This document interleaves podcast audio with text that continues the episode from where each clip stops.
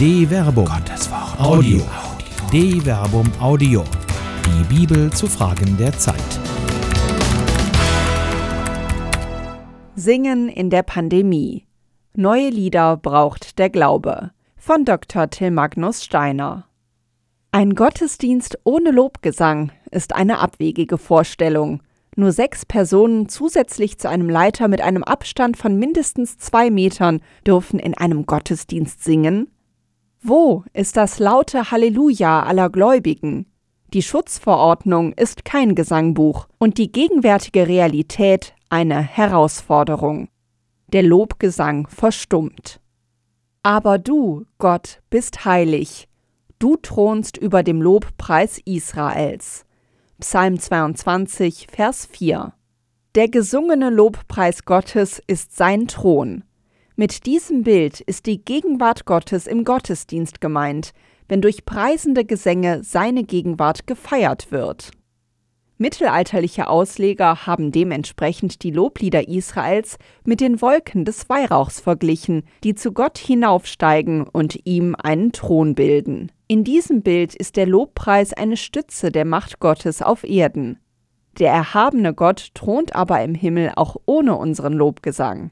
Die frühen Übersetzungen von Psalm 22, Vers 4 bieten eine zweite Verstehensmöglichkeit.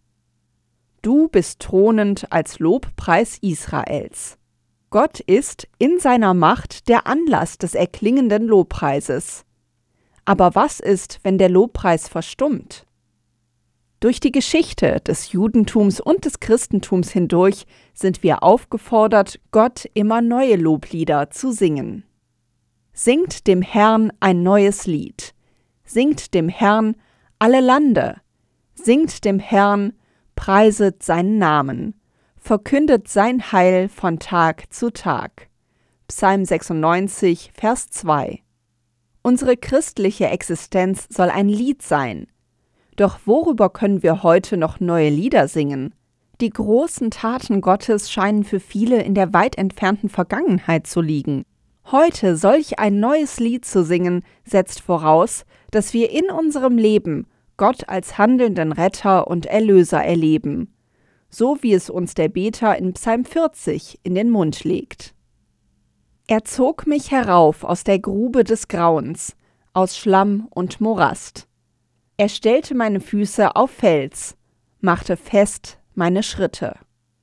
Psalm 40, Vers 3 Aus einer solchen Erfahrung erwächst das neue Lied. Er gab mir ein neues Lied in den Mund, einen Lobgesang auf unseren Gott. Viele sollen es sehen, sich in Ehrfurcht neigen und auf den Herrn vertrauen. Psalm 40, Vers 4. Wenn die altbekannten Lieder verstummen, entsteht eine unangenehme Stille. Bietet sie Platz für neue, persönliche Lieder?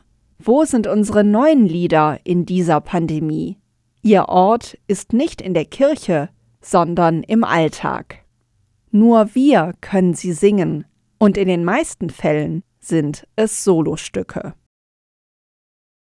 Eine Produktion der Medienwerkstatt des katholischen Bildungswerks Wuppertal Solingen-Remscheid. Autor Dr. Till Magnus Steiner. Sprecherin Jana Turek.